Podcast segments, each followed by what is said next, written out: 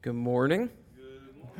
So it's uh, it's extremely awkward for me to to be in the preaching seat today, but uh, for those of you who do not know me, my name's Greg. I'm one of the elders here at Renovation Church with uh, Matt and Rusty. Matt's the guy who was just leading worship for us this morning, and Rusty's the other guy back there playing the drums. Um, it's such an amazing opportunity. I know I say this, you know, I, th- I think it's biannually I, I preach, but uh, uh, it's such a great opportunity every single time to just be able to sit and behold Jesus Christ with all of you and, and just behold his glories as a community together this morning. I've, uh, I don't often get that experience, and uh, it is something that I think we often take for granted, uh, which I'm the worship elder here, so what do you think we're going to be talking about today? Well, it's going to be worship, right? And uh, being in the graces of corporate worship. I had a moment the other day in my car, and um, we were driving to get some tea from David's Tea, and um, I saw the clouds in the sky and they just peaked up like a mountain. And I could see like the you, you get this beautiful picture of just like the outline and the beauty that is in that. And it was a, a good time of reflection for me, a time of worship, personal worship, uh, where I got to just behold the spectacular, tremendous power and glory that God has. But we were made for more than private devotions. As nice as it can be to tuck ourselves away in some nook or cranny, or all by our lonesome, or just reading the scriptures, we often just read what we want to read. We pray, we pray the prayers that we prefer. We play the songs that we like. We memorize the verses that we want to pick and we fast from food when it's convenient for us. As important as it is to be in a regular rhythm of private worship in these personal disciplines, it's, it's not the pinnacle, it's not the end, it's not the pinnacle of the Christian life. We were made to worship Jesus together among the multitude with the great horde swallowed up in the magnificent mass of the redeemed. God didn't fashion us to enjoy Him finally as solitary individuals, but as happy members of a countlessly large family. When the fog of everyday life clears and we catch a glimpse of heaven's bliss, we don't find ourselves sequestered at a study desk. When I was staring at that cloud, I wasn't at a study desk. We are, we're not hidden alone in a prayer closet or even standing alone before a great canyon or a beautiful mountain. In heaven, it's not going to be like that. We're going to be joyfully part of the worshiping throng of Christ's people from every tongue, tribe, and nation. So we were made for corporate worship. Corporate worship is the single most important means of grace and our greatest weapon in fighting for joy. Because, like no means, corporate worship combines all three principles of the ongoing grace. As, as we've been going through this sermon series, Habits of Grace, we've, we've heard the importance of sitting in the streams of His Word, having His ear in prayer and in fellowship. But it's corporate worship with its preaching, its sacraments, its praises, confessions, petitions, and thanksgiving, which accurately and acutely brings together the gifts of his voice, ear, and his body. And so, according to Donald Whitney, there's an element of worship in Christianity that cannot be experienced in private worship or by worship, watching worship, just watching. There are some graces and blessings that God gives only in meeting together with other believers. And I know uh, perhaps you've had experience like me, and um, and haven't really seen the benefits of corporate worship as a means of grace. But some of us can maybe even say what Martin Luther said here. He says, At home in my house, there is no warmth or vigor in me, but in the church where the multitude is gathered, a fire is kindled in my heart, and it breaks its way through. I pray that we could see this clearly as we reflect on Psalm 73 this morning.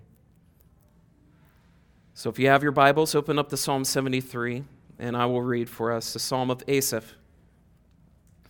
Truly, God is good to Israel, to those who are pure in heart. But as for me, my feet had almost stumbled, my steps had nearly slipped, for I was envious of the arrogant when I saw the prosperity of the wicked. For they have no pangs until death, their bodies are fat and sleek. They are not in trouble as others, they are not stricken like the rest of mankind. Therefore, pride is their necklace, violence covers them as a garment. Their eyes swell out through the fatness, their hearts overflow with follies. They scoff and speak with malice. Lawfully, they threaten oppression. They set their mouths against the heavens, and their tongue struts through the earth. Therefore, his people turn back to them and find no fault in them. And they say, How can God know? Is there any knowledge in the Most High? Behold, these are the wicked, always at ease. They increase in riches. All in vain have I kept my heart clean and washed my hands in innocence. For all the day long I have been stricken and rebuked every morning.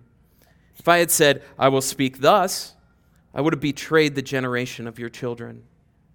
But then I thought how to understand this.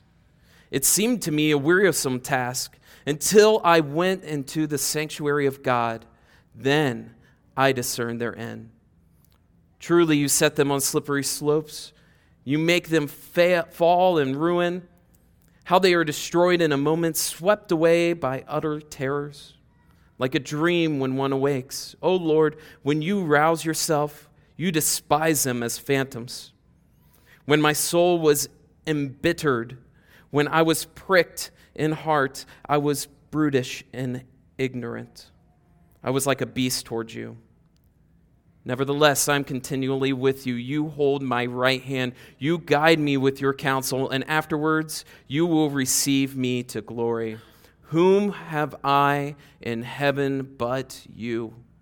And there is nothing on earth that I desire besides you. My flesh and my heart fail, but God is the strength of my heart and my portion forever. For behold, those who are far from you shall perish. You put an end to everyone who is unfaithful to you. But for me, it is good to be near God. I have made the Lord God my refuge, that I may tell of all your works. Let's pray. God, I ask that you, in your spirit, you open up our hearts to hear your proclaimed word. How we hear your character and our discontent. Our hearts may be transformed by your word. And I pray that you prick us enough with your goad to push us into loving community and corporate worship. And I pray this in the name of your beloved Son, Jesus Christ. So, talk a little bit about the poem. I'm going to give you guys a little bit of an outline from the get go here. So, the po- poem itself, Psalm 73 here, is cast in a form of a retrospective narrative. So, from the very beginning, the, the speaker recalls his existential crisis of faith when he is caught in his heart envying the prosperous wicked. The opening sequence is as follows it's a, it's a statement of safe position at which the speaker landed at the end, a victory speech at the finish line to prevent the possible misunderstanding regarding what is to follow. And he gives a preview of the crisis, a portrait of the prosperous wicked as they are in themselves, and as viewed by the culture at large. the speaker's self pity and discontent over having lived a godly life of self denial while the wicked are prospering. Right in the middle of the poem, we have the reversal the speaker's recovery of the right view of God and life when he worshiped God in the temple, in the sanctuary. In the second half of the poem, we revisit the topic and uh, of the first half as follows a second view of the prosperous wicked, the reason the speaker changed his attitude. The speaker's retrospective put down on his early ungodly attitude when he envied the wicked. And then we have a second view here of the godly life, a spiritual inventory of what the speaker possesses in God and now perceives to be better than temporary earthly prosperity of the wicked. So that's the basics of the outline of Psalms. We see a man, Asaph, who is confused with what is happening around him. What's being displayed is not consistent with God's character and God's promises. He sees the wicked coming up. They're doing well. They're in every single way, they're being fed well. Their, their riches seemingly are unceasing. And in verse 13, he reflects on this. He says that in vain I have kept my heart clean. He says he's, he's done good things. He's telling God, like, hey, I've done all of these good things. And these are the things that are in line with being in tune with God and being obedient to his law. Yet still, evil people, the wicked, have nothing happened to them. It's, it's as if God is silent in the midst of all this treachery. He's overlooking the evil, seemingly. This past week, I know uh, a couple of us were in the humility class that uh, I just concluded, and we discussed just this concept. Uh, this was evident in the life of the prophet Habakkuk. He was upset, complaining, and confronting God about the seeming injustice happening in his life. And God was telling him what he was doing, this injustice. But what's going on? Habakkuk was on the verge of not believing who God is and what he was about. This injustice in Habakkuk's sight had blinded him from a bigger picture, and this is just the case with the psalmist. In both Asaph and Habakkuk, we see significant change in perspective brought on by something. What is it that has changed the hearts of these two men to desire to the desires of God? I would argue it's, it's worship. Worship with his brethren, worship with his community. And it is a God's grace it is God's grace to discipline us in worship. The psalmist Asaph talks about his injustices, his envy and his dissatisfaction with what, what's going on. I mean, he, he, call, he says they're arrogant, they're wicked, they're prosperous. And he was envious of all of these things. They're not troubled like the rest of us are. They don't have, you know, hearts that are, you know, good. They have hearts that are malice, and they, and they actually want, they seek and they threaten oppression on all these people. But their people come back and they're like, oh, no, everything's okay. They find no fault in it. What's he saying? We see a theme here. The theme of this, this, this psalm echoes I have envied the world. It makes it clear that the whole psalm is a meditation on the problem that God is good to Israel and in response to those in Israel who are pure in heart, for those who love God wholeheartedly. While there seems to be arrogant or boastful people who enjoy prosperity, these people despise the covenant and are proud of their disdain for the faithful. They are free from the troubles we all face. They live apparently carefree lives of the arrogant. And in sort of a vivid character sketch, they have no pains. Their bodies are fat, they're sleek, Their eyes swell out of the fatness of their faces, a sign of prosperity. And yet, on the inside, their hearts overflow with follies.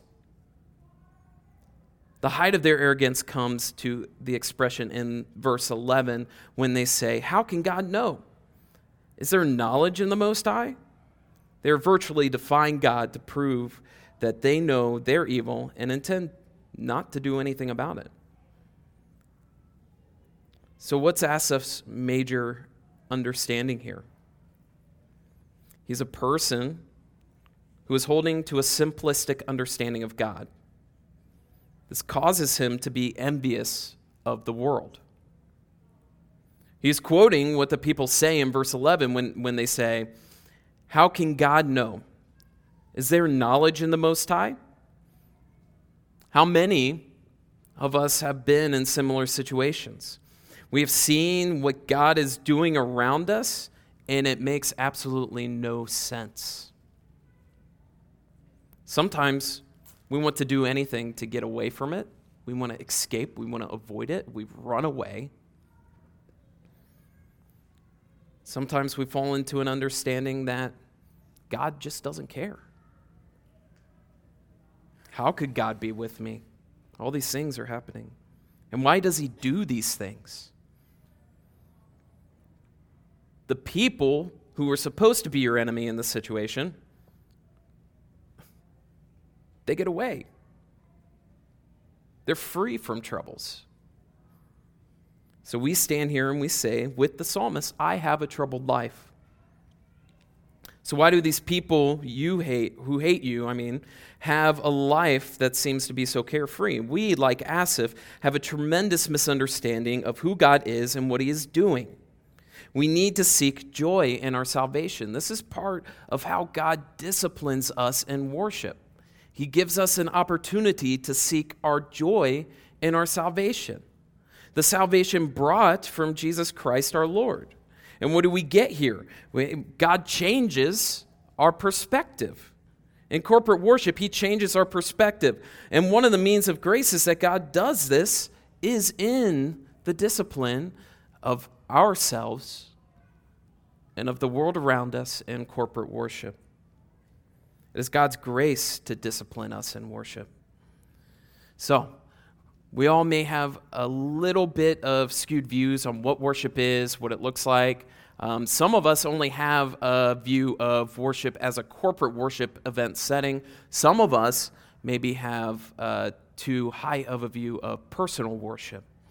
Um, my Yoda master, Bob Kauflin, has an amazing uh, sentence and how he defines worship. And, uh, and I love that guy. So it's pretty awesome. So, biblical worship is God's covenant people recognizing, reveling in, and responding rightly to the glory of God and Christ and the power of the Holy Spirit. I said that really fast, but I'm going to break it down for you, so don't worry.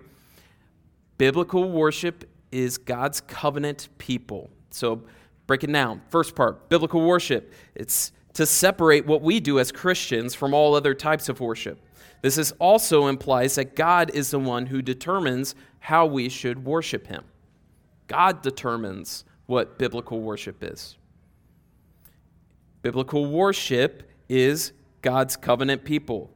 Covenant people, God's plan from the beginning of creation has been to redeem a people for his own possession who would give him glory endlessly.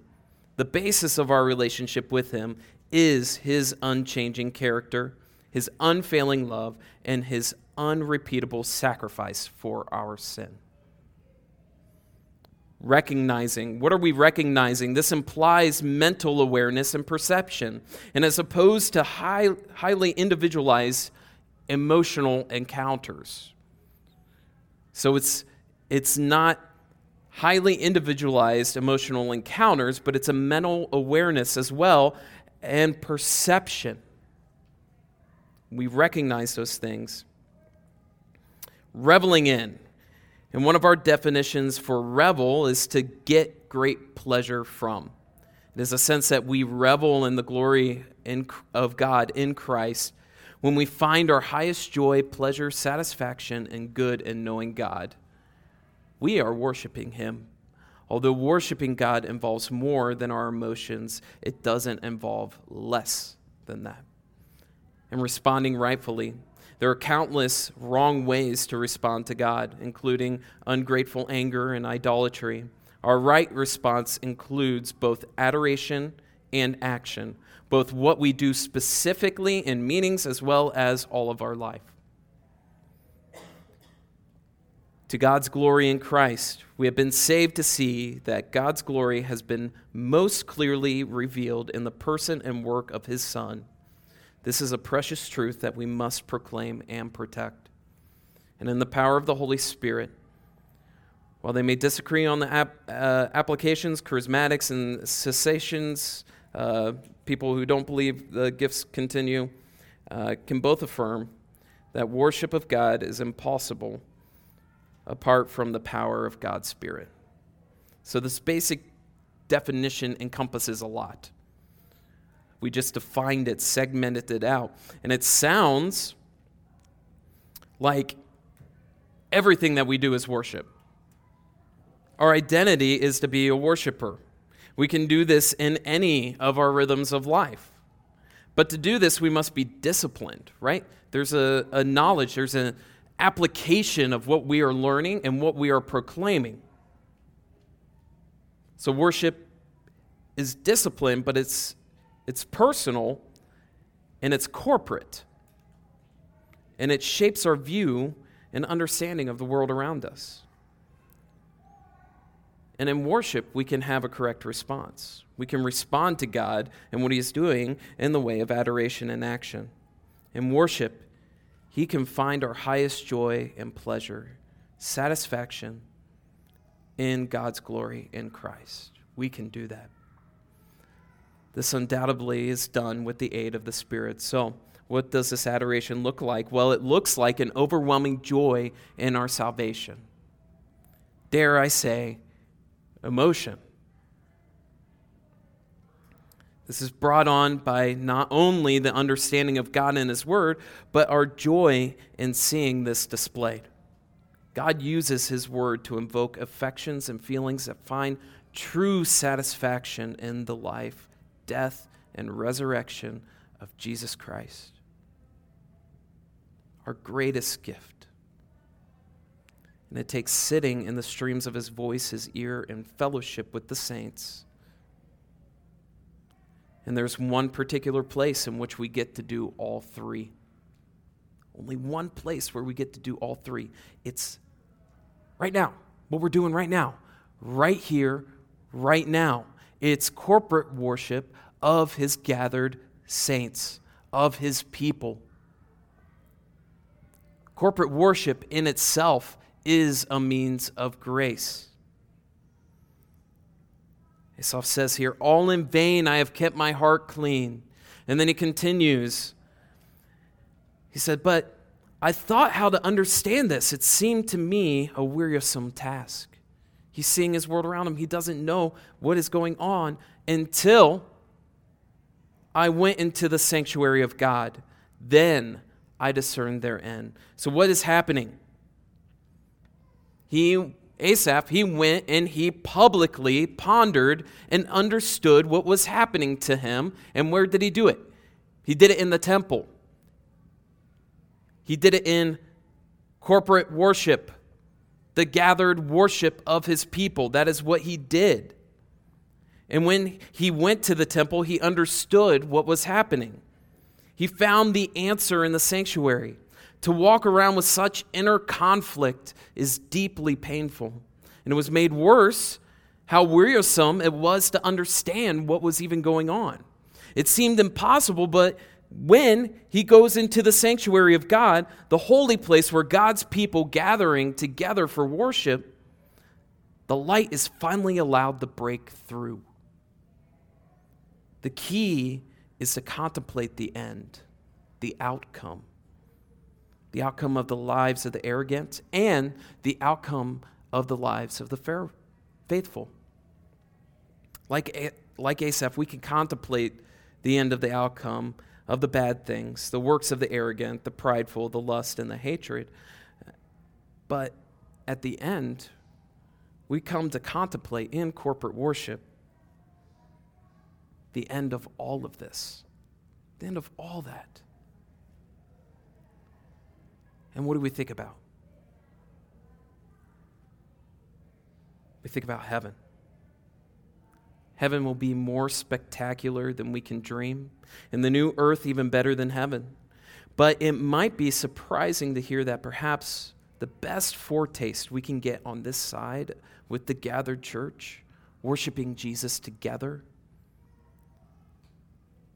is corporate worship. This doesn't mean that eternity will amount to, to an unending church service, but that we will be worthfully immersed in joy, multiplying multitude, uh, multitudes of fellow worshipers, and in heaven's adoration, we can join not only the many angels, numbering myriads of myriads and thousands of thousands, but all the other believers worshiping Jesus. But also the communion of the ransomed a great multitude that no one can number from every nation, from all the tribes and people and languages, standing before the throne and before the Lamb, and crying out with a loud voice Salvation belongs to our God who sits on the throne and to the Lamb. From Revelation 7 9 through 10. While, corporate, while the corporate worship of Jesus by the Church Universal is an essential element, it is the corporate worship of Jesus by the church local that is a vital means of God's grace in getting us there.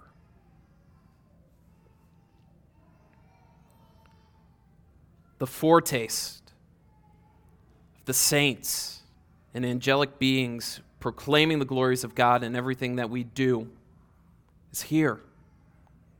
Not just church universal, but here in the local body. I, I just think it's really amazing to even contemplate something like that, to think about that. I mean, the focus here is on our salvation. The focus here is on the living God.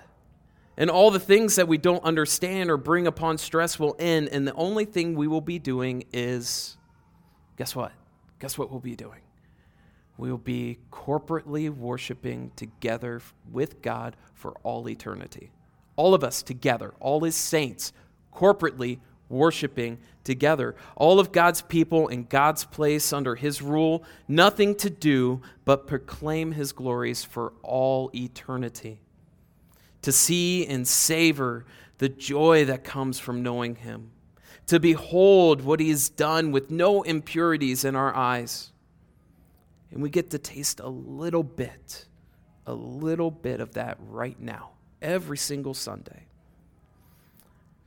So, some of you may be, be saying and might be thinking, and I thought about this when studying, that this is a nice picture, okay? It really is. It's a beautiful picture.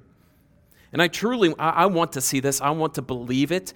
I want to experience this. I want to do it every single Sunday, but there's so much evil stuff going on around me. Every time, you know, I, I look at the news or, or, or people mistreating other people or just people. I run into people in the store and I see rude. I see, I see evil, right? I see people that want to impose hate, kind of like the psalmist saw.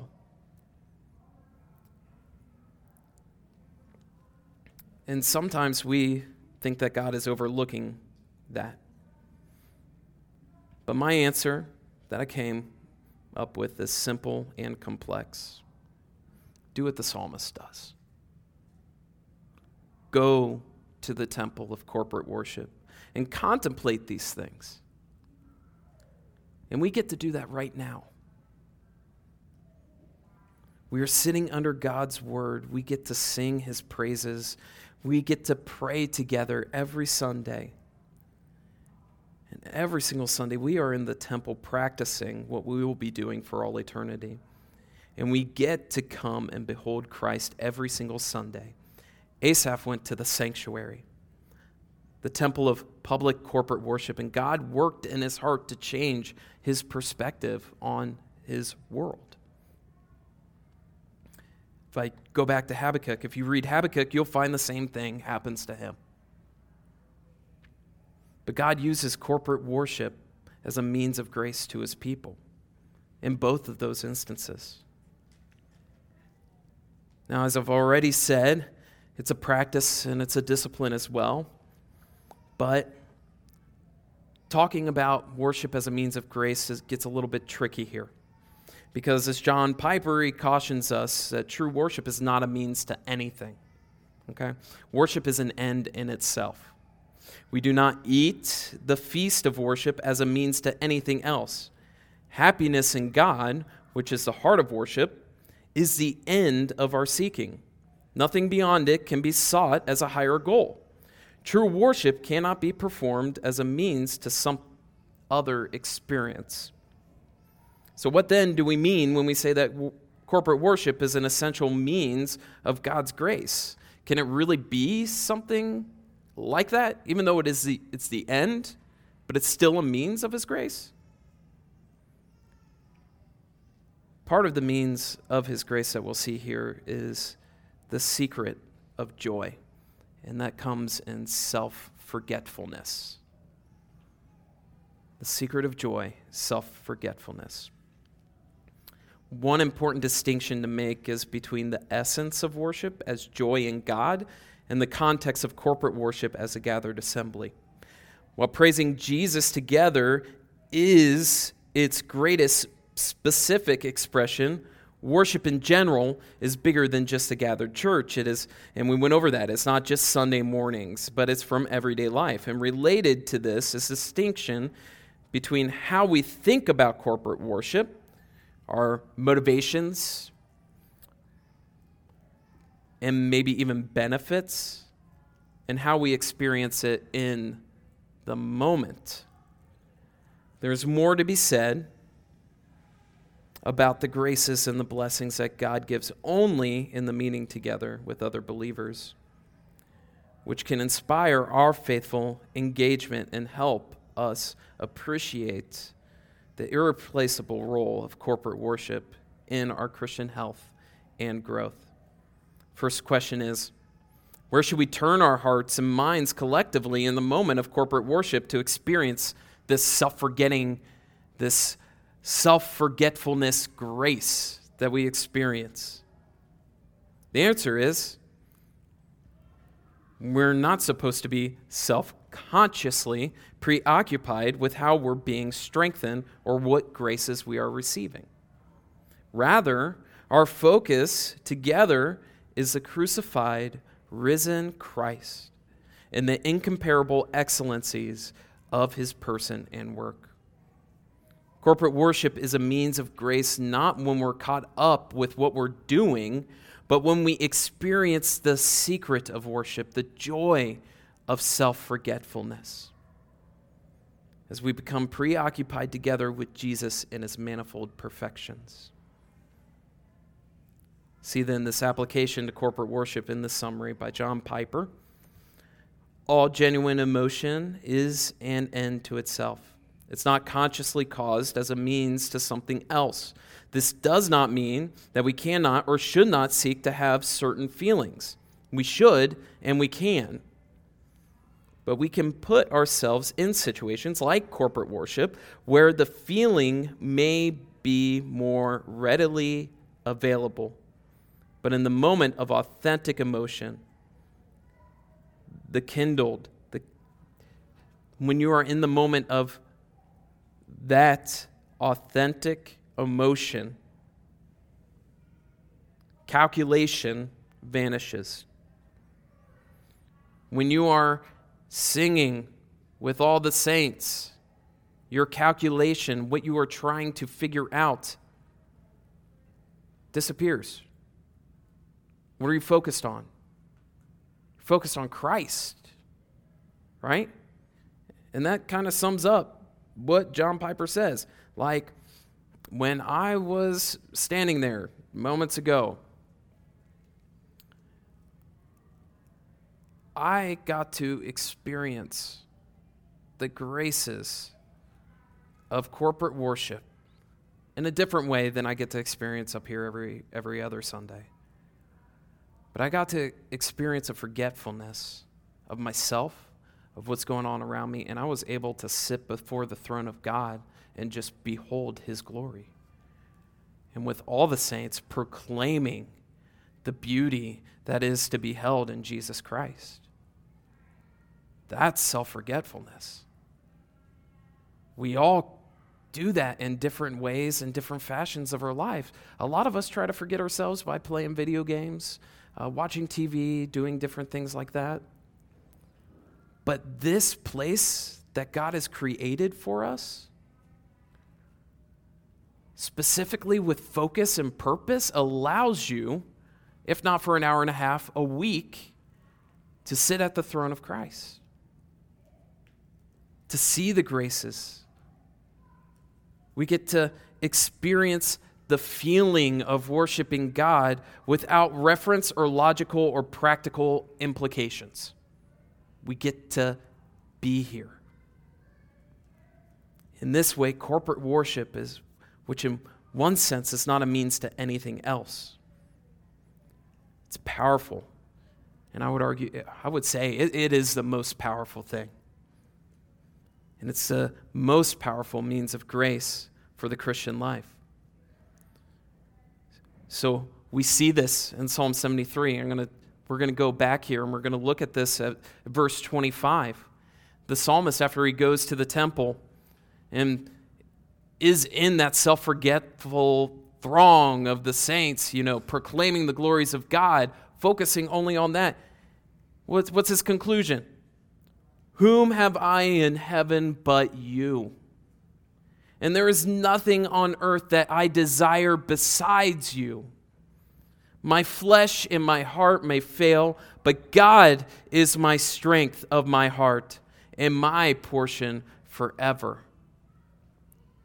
Does he say, hey, God, why don't, why don't we strike down all these evil, arrogant people? All these things. Why, why am I not, you know, having all the riches? Why am I not having all of these things? No. He, he says, who am I? Who have I in heaven but you? Who have I in heaven but you?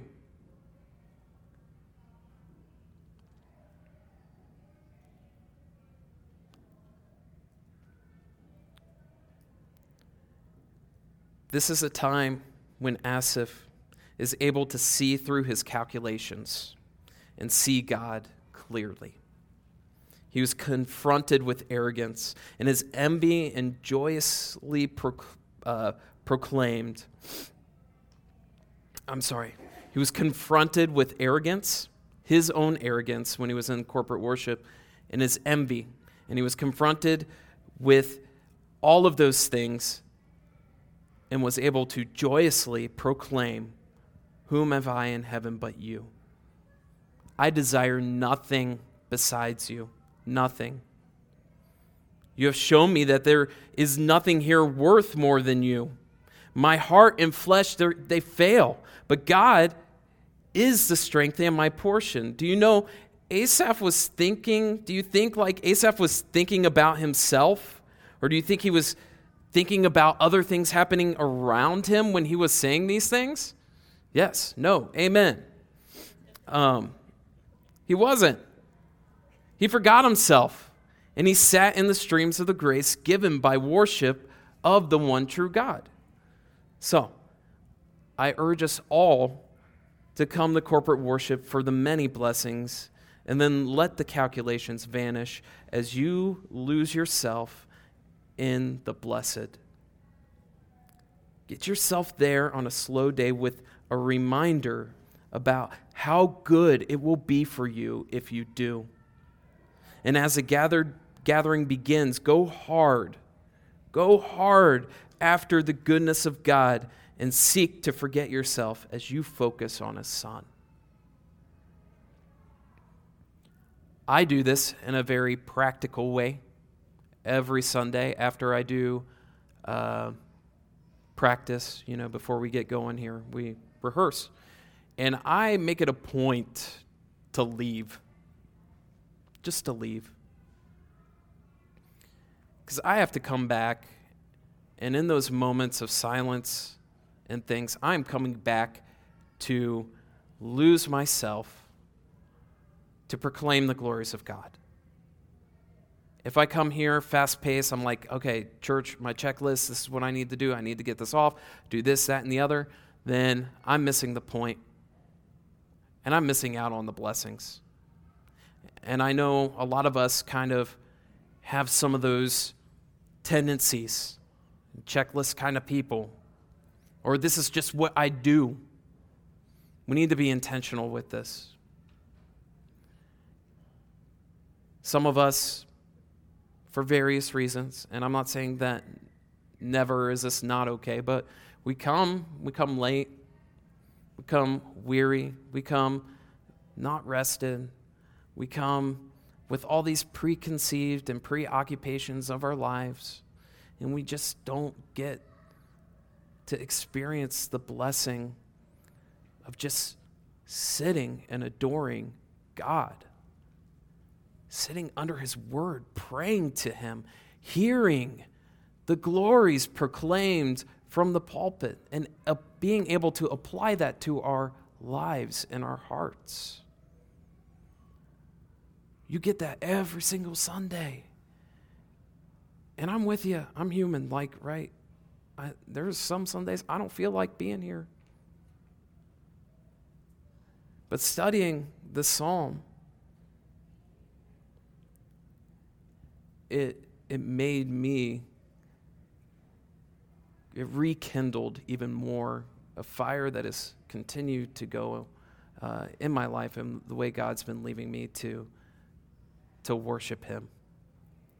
And importantly, in corporate worship. And how this is an experience unlike anything else. To taste heaven for an hour and a half every Sunday morning. What could be more rewarding than that? So, as I say that, I know what are the means. So we get to, so we're supposed to be self-forgetful, and worship is the means. It's the end. It's it's what it is. Well, for all us practical people like myself, um, we I'm going to give you five li- five benefits, not ten, but five five benefits of corporate worship.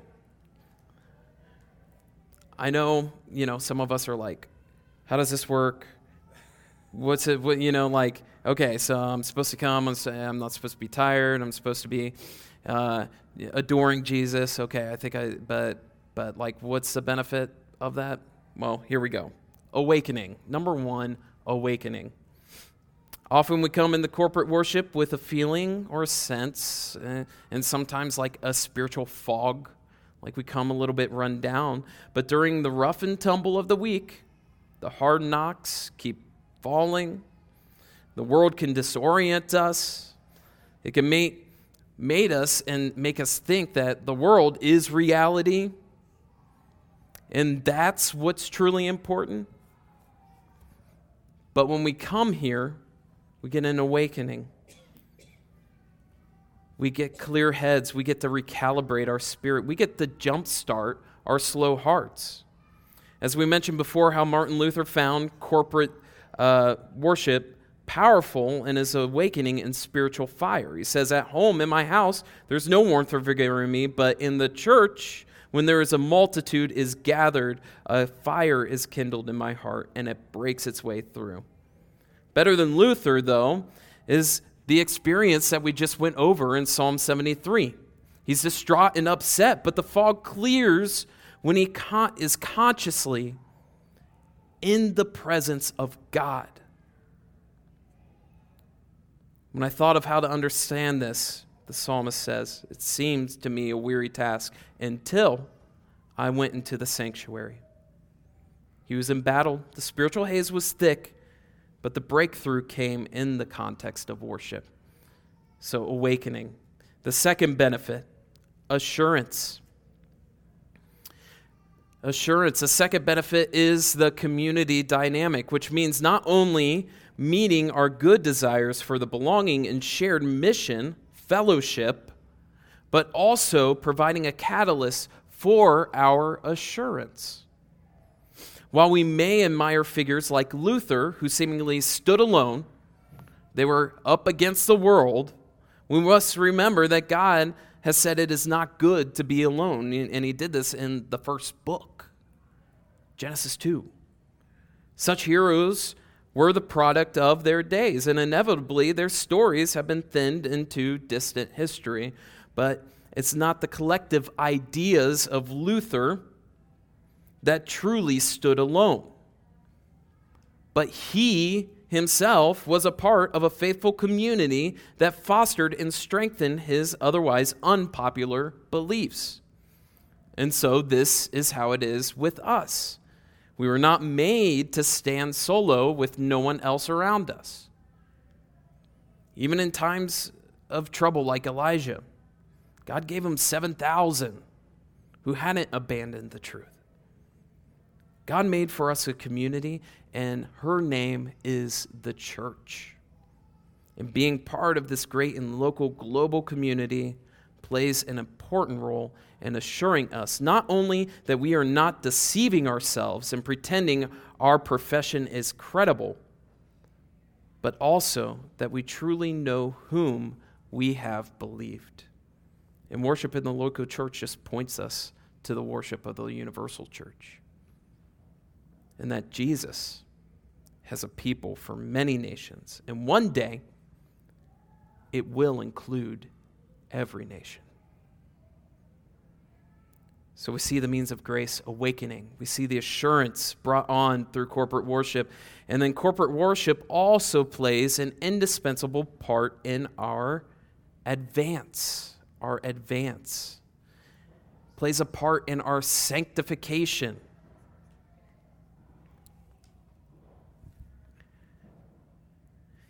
Our progressive growth, if you call it. Sanctification is a progressive growth in being transformed into the image of Jesus.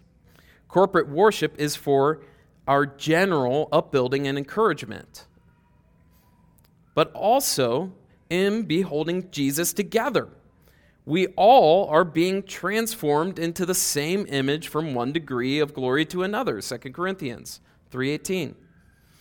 Christian growth is not just something that we take as a sermon application and then work it into our lives that week.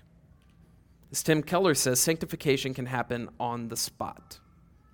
As we sit under the gospel preaching and engage in corporate worship, may God make them many. When the Holy Spirit takes the scripture read, the prayer spo- spoken, the chorus singing, our truth preached. And it, and it presses right into our need. That's sanctification. That's immediate. And that's experiencing corporate worship.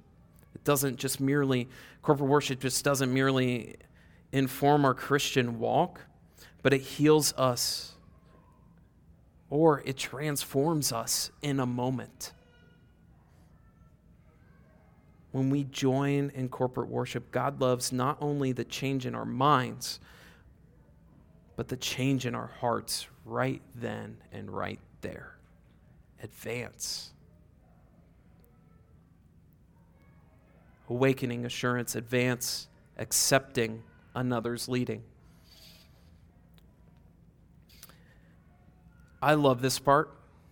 I love accepting other people's leading because, you know, a lot of times I don't, I don't see myself as good of a leader, but I really, um, I enjoy this because the distinction between public and private worship is vast when it comes to this. This kind of like breaks it out. You know, we have our personal Bible intake and prayer, and our, in our place and, and, and uh, in our places of home, and we could be inattentive. But corporate worship reminds us that our faith is fundamentally receptive, not our own initiative. Our faith was brought on by us, right? God chose us from the foundations of the earth, right? It's like God is molding us. Our hearts want to seek lustful things, desire evils, right? We can, you know, go through the whole, you know, Romans stuff. But what I what I want us to see here is that it's not our own initiative in which we accept and we proclaim the glories of God. It's it's other people being able to proclaim and give us the word, whether it be through correction, through speech, through song. In private devotions, we lead ourselves in some sense, and in corporate worship, we are made to receive the leading of others. In private worship, we're in the driver's seat in some sense. We decide what passage to read, when to pray, what to pray, how long to linger in the Bible reading and meditation, what songs to listen to or sing, uh, what gospel truths to preach to ourselves and maybe even children, and what applications to even consider. But in corporate worship, we respond, we follow. Others preach and pray and select the songs and choose how long to linger in each element. We're positioned to receive. It's a wonderful thing in our personal devotions to make such choices, but it is also good for us to practice engaging with God when someone other than ourselves is making the calls. Corporate worship demands that we discipline ourselves to respond and not only pursue God on our own and not only pursue God on our own terms.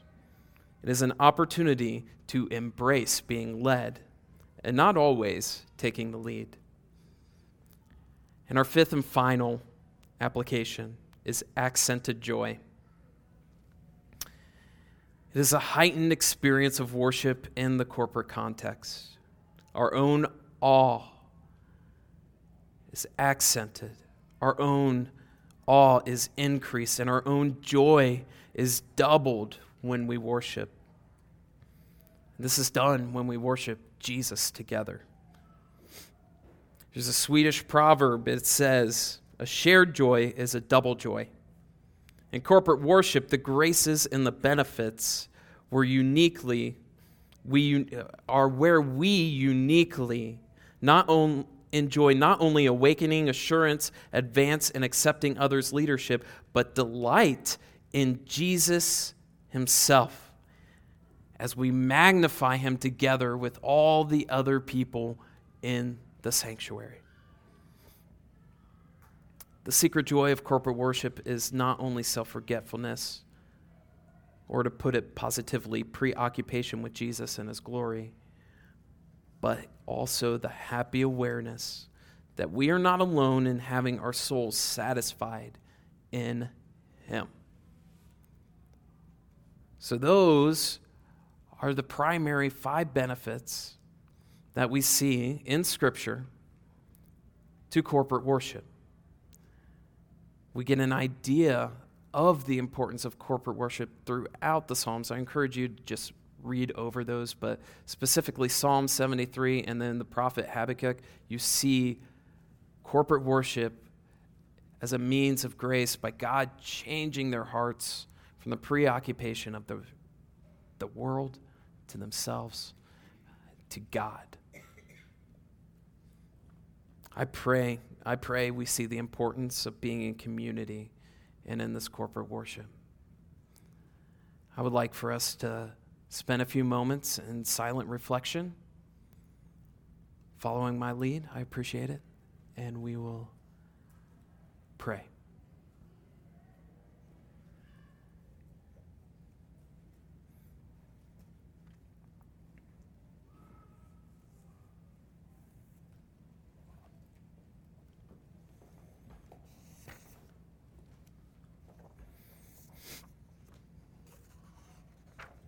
Heavenly Father, God, you are just so good to your people. God, you've given us so many blessings from your word. You've given us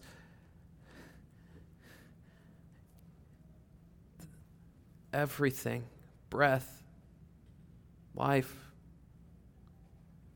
You've given us your church in which we can be blessed in community with one another as we proclaim the glories of your Son, Jesus Christ. God, I ask that our hearts would be worshiping in every moment of every day. We do know that worship is not just a feeling, an emotion, it's an action, it's an understanding. But let us see one of the greatest graces that comes from worshiping together corporately with the body. So, God, guide our hearts.